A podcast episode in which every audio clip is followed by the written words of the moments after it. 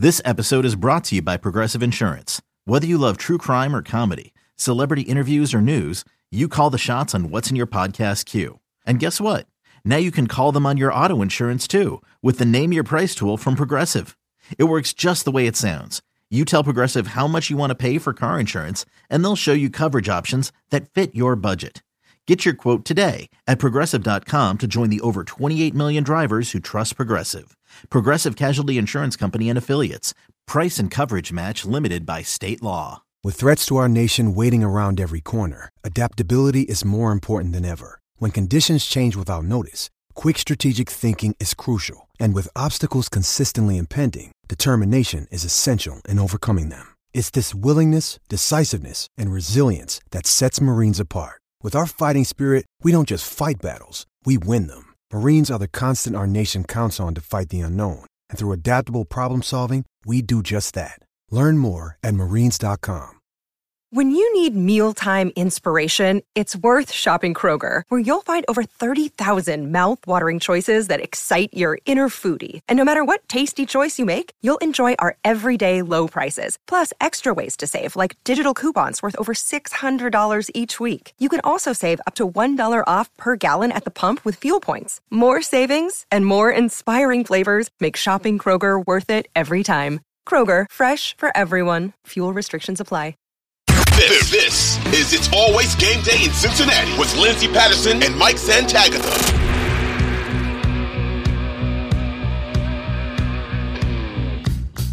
There's so many, you can look at that game in so many different ways. You can look at how the Baltimore Ravens played, and, and they defensively, they showed up, but offensively, they. Especially they, the second half.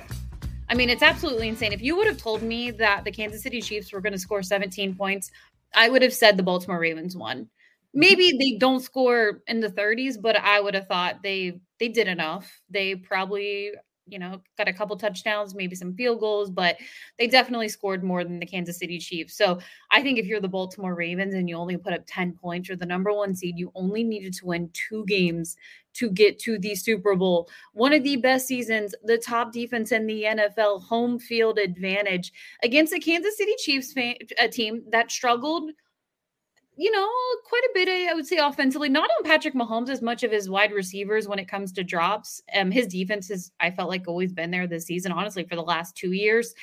Uh, but they did enough. Uh, that they they made um, some big time throws. I think Travis Kelce and Patrick Mahomes, not well, Patrick Mahomes has showed up, but Patrick is a different just different dude when it comes to January. Um, not to say he isn't during regular season because he obviously has the numbers, but when he's out there familiar with it, yes, it's a road game for him, but he still got the job done and, and his weapons showed up. I mean, goodness, who would have thought one of his top wide receivers, not even top wide receivers, one of his wide receivers who has dropped the ball multiple, multiple, multiple, multiple times, makes the key first down catch to pretty much seal the deal in the game when it mattered most. And for my lesson is never bet against Patrick Mahomes. And I should know better because we've watched him plenty of times against the Cincinnati Bengals over the last few years.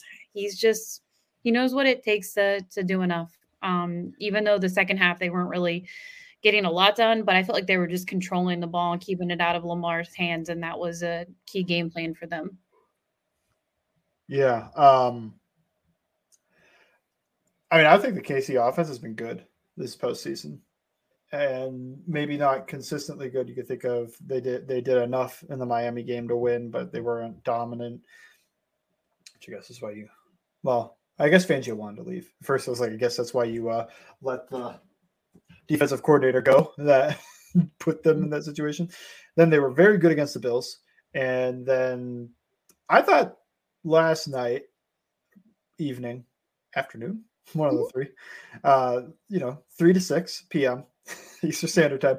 I thought the Chiefs' offense was very good in the first half, like dominantly good in the first half, and then five straight punts. And part of me wonders because I felt like the I felt like the calling of the game turned into a little bit of run run pass run run pass punt punt punt like nonstop and they got they got some first downs in there but they weren't able to sustain those drives and score points mm-hmm.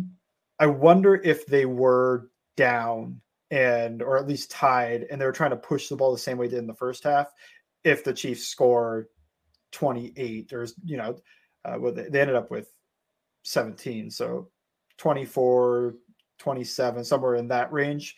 And we're thinking of a pretty good Chiefs performance rather than the 17 point game, but it was close enough that maybe they were up two scores most of the time, is all I was thinking. And with how good they looked in the first half, maybe it could just be for first or second half adjustments. But part of me wanted to see what would have happened if they got pressed and forced to pass the ball a little bit more in that second half. I mean, if Zay Flowers doesn't fumble the ball, they probably have to, you know, we're only up three. We got to push the ball. Same with, I feel like if you're up one score, you, you might just have to push the ball. That throw that Lamar got picked on, which was never open, but I respect Isaiah Likely for just throwing the hand up. Anyway, receivers always think they're open. That is on the quarterback to know that guy is not open. Don't throw that ball. I don't care if he thinks he's open. Uh, but just the cojones on him. he's got three guys on him. Hands up. I'm open. throw it up. And he did. He tried. Didn't work out. But uh yeah, that that was a second and 10 from the 25. That just took points off the board. So two separate instances where let's just say you get a field goal there, you don't get the first down, it's third and ten, you get stopped, kick a field goal, and Zay Flowers scores. That's a tie game. That's that would yeah. be a tie game. Instead, they are instead you're dealing with what happened, and yeah, I thought the turnovers were the biggest thing for the Ravens. You got that strip sack in their own uh, area as well, so that was that the sequence after that they had back to back holding calls on Trey Smith and took a touchdown off the board? And I don't remember if they scored or not on that drive, but yeah, all three of those turnovers to me were brutal and just it it's easy to point to why you lost this game when you scored 10 points and turned the ball over three times. Should have had four turnovers, if we're being honest. One of the KC defenders had it and it fell right out of his hands. So it's actually Which one. I, I don't know if Oh, Bol- Bolton had one. Yeah, but I think. and then there was also I was thinking of the one where Lamar was falling down and kind of threw it right into Trent McDuffie. I mean, you got to be smart in those situations. But like, I, I think it just it, it, proves there's so many things to take away from it. There's more. I actually I'm going to connect it to the Bengals because it is a Bengals podcast in our next segment. Uh, but I want to stay with, with what you have right now. You are the Baltimore Ravens are you absolutely sick to your stomach? You have the season that they had dominating. I know there was, you know, questions at that Thursday night football game. What if Joe Burrow didn't get injured? What would have what would it have looked like? Yeah, they probably end up still winning the AFC North, but still, you're the number one seed. You have the top defense. How are you feeling this morning if you're the Baltimore Ravens? Yeah, sick. Yeah, yeah. Uh, how are they going to be better next year? I mean, they're losing some talent. Some guys are getting older, and uh, it's just tough because you're you're going to lose guys, or maybe maybe you pay Madubuike, and that keeps the best talent that possibly leaving in town. They still lose some guys that are veteran role players, and you know Zeitler will be a year older, Moses a year older, and it just maybe Linderbaum steps up even more in his third year, and Zay Flowers is better next year. But I just wonder, like, how can you get better than this year? especially health wise too. They they were pretty healthy all year, which is other than Andrews. Andrews being out, but he played in that game, even if it was likely stepped up. And likely was awesome. And I know that they don't like to put those two on the field together. So I don't think it's going to be some secret 12 evolution where it's likely and Andrews smoking people from tight end because they're both kind of more slot wide receiver types than they are tight ends. They can line up there and play okay, but they're at their best in space. So I just wonder how do you get better? Maybe you just eh, ugh, it's tough. It's like when you have your healthiest and best season and you give your shot at a Kansas City team that is having maybe its worst year mm-hmm. and they weren't very healthy. They were missing their left, their all pro left guard. They were, I think they're fairly healthy on defense, although yeah. Willie Gay, one of their starting linebackers, was out. Still pretty healthy on defense, but the offense has just been doo doo a lot of the regular season. They've stepped up in the playoffs and they've been pretty good in the playoffs. I still think when you look at them on paper, you go, it's not the greatest offense I've ever seen. And Travis Kelce looks like Travis Kelce again. Does. So I, I, think that's a big part on why this offense is doing so well, even if he looked slow at the end of the regular season. Maybe that was just a energy conservation thing and how he's letting it all go now. But the receivers are still all whatever. Like Rashee Rice is solid, pretty good player. And then you've got AFC Championship MVS, always making a clutch play when when it needs to happen. Too soon. But, but Richie James and all the Justin Watson, these guys, like they're probably going to have a better third target next year if Kelce stays and doesn't retire. Which now I don't know if he does because he looks pretty good. so does, yeah, man. I have a I have a lot of questions of like you were able to give Kansas City your best shot. You might lose Mike Macdonald next year. It's Okay. tough. If I was a Ravens fan, that is that is tough for me in terms of that was probably our best chance. And that doesn't mean they can't make it next year. They can't Yeah. whatever like this football, you know, it's a sudden death elimination playoff. So there's a lot of, you know, luck and you know, variance that goes into this. But in my mind, if I was a Ravens fan, I would be wondering how are, how are we going to do this again? Like, how do we stay as injury free, and how do we how do we get better to give them an even better shot next year? And I feel like the pathways to get there are really tough. Hey, it's Kaley Cuoco for Priceline. Ready to go to your happy place for a happy price? Well, why didn't you say so? Just download the Priceline app right now and save up to 60% on hotels. So, whether it's Cousin Kevin's Kazoo concert in Kansas City, go Kevin, or Becky's Bachelorette Bash in Bermuda, you never have to miss a trip ever again. So, download the Priceline app today. Your savings are waiting. Go to your happy place for a happy price. Go to your happy price, Priceline. Yeah, I mean, because if you're watching the season, all of the injuries, and, and yes, it hit closer to home because you see a guy like Joe Burrow go out. The Bengals had plenty of injuries, but just overall in the AFC alone, when you look at some of these starting quarterbacks, if you're the Baltimore Ravens, you're like, we are getting the weakest Chiefs team in the last six years. You got to take advantage of this. You're playing at home.